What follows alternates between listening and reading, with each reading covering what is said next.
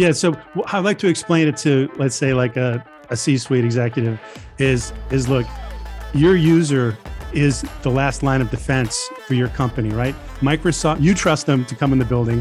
Microsoft trusts them to log into your environment and have you know unfettered access to the data and to all the drives and all the connections. So what we really need to do is to protect the employee from themselves and protect the business from the employee. And that's what our software does. People can click all day long and we just kill and quarantine it, nothing happens. I'm really excited to announce another podcast, and it's so great that we are able to syndicate it on the Neil Haley Show again, which is on a network of 5 million listeners a week. We are syndicating 150 plus stations, and the show we're going to do is called Toss C3 podcast with the founder, Greg Hanna, and he's a cybersecurity expert Greg, thanks for stopping by. And I'm excited about doing this weekly with you because you're going to really, uh, I guess, inform me about what's going on when it comes to cybersecurity, right? I'm excited to do it too. And I appreciate the opportunity, Neil.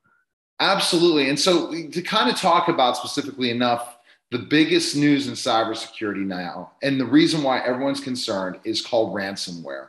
And once somebody puts ransomware on your business, your business is pretty much in deep trouble and are going to have to pay a lot of money, right? Yeah, 100%. You know, ransomware came out actually originally back in the 50s, believe it or not. But most people heard about the WannaCry. That was the big attack that was, you know, maybe 2012 back then. And effectively, what it does is if you click on something, it gets into the memory it goes onto the computers and then it locks down your data on your hard drives so you can't get into the data. It's, it's encrypted.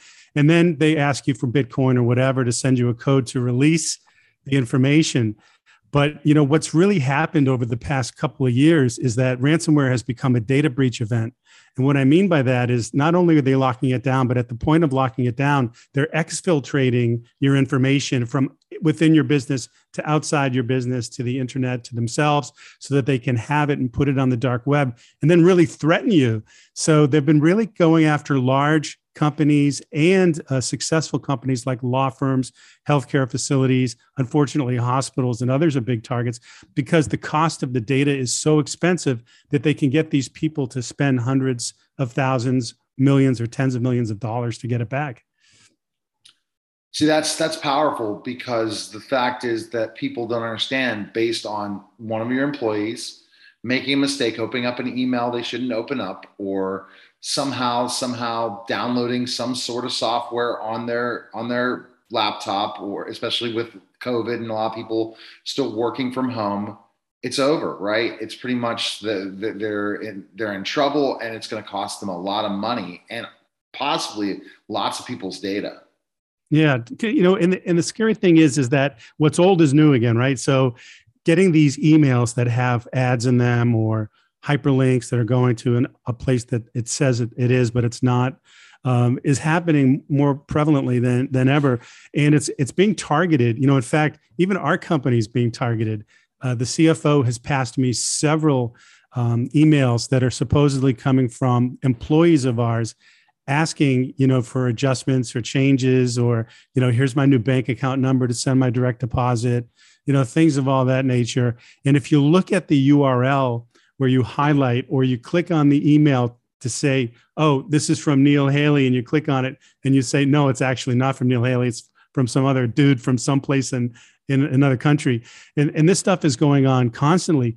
Just yesterday, I got three different emails from Intuit, who makes QuickBooks software, saying that it's time for me to renew. Now, I do the renewal, so I know it's in December, but they're saying, hey, it's coming up tomorrow. Here's the link. Click here here's your quote, here's an invoice, all this stuff. It's just ridiculous.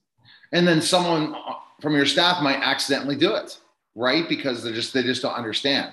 And what makes this so powerful for people if they contact you today and schedule a call is the fact that you have the number one product when it comes to ransomware. Explain that. Yeah. So actually, you know, I came out with this back right after the WannaCry virus. You know, I, I own three data centers. I have tens of thousands of users that I'm responsible for. And I woke up in a cold sweat and a panic after the WannaCry. I'm like, what happens if we get ransomware inside one of our servers? It's going to spread throughout the entire fleet, and all my clients are going to be locked down. We'll be out of business. It's going to be real painful. Uh, so anyway, so we developed, you know, spent millions of dollars, came up with this service, a combination of a service and enterprise software that we OEM from uh, number one vendor that's in the Gartner right hand quadrant, and we've wrapped that around a guarantee from Lloyd's of London and a service that's twenty four seven managed and does the remediation and the updates and so on. And we guarantee that you can't get hacked by ransomware on our service to a million dollars by Lloyd's of London. Wow. So basically, the software will catch these people that make the mistakes, right? You're yeah, like what I those, those tips where you see something come from, let's just say, uh, Facebook and saying, "Oh my gosh, my Facebook was hacked. Oh my goodness!" And you're going and it's a ransomware situation, and someone clicked on it and it was downloaded into the database, and then that's it. But what's your your uh, software will stop that? Yeah. So I'd like to explain it to, let's say, like a, a C-suite executive is is look, your user is the last line of defense for your company, right? Microsoft, you trust them to come in the building. Microsoft trusts them to log into your environment and have, you know, unfettered access to the data and to all the drives and all the connections. So what we really need to do is to protect the employee from themselves and protect the business from the employee. And that's what our software does.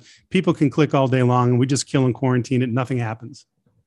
Oh my goodness. So that's that's great because you're monitoring it and yeah. doing that. And it's such a great thing. So people today, they want to contact you.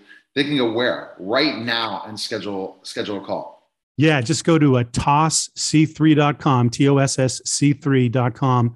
Click on free consultation. I'll be happy to speak with you.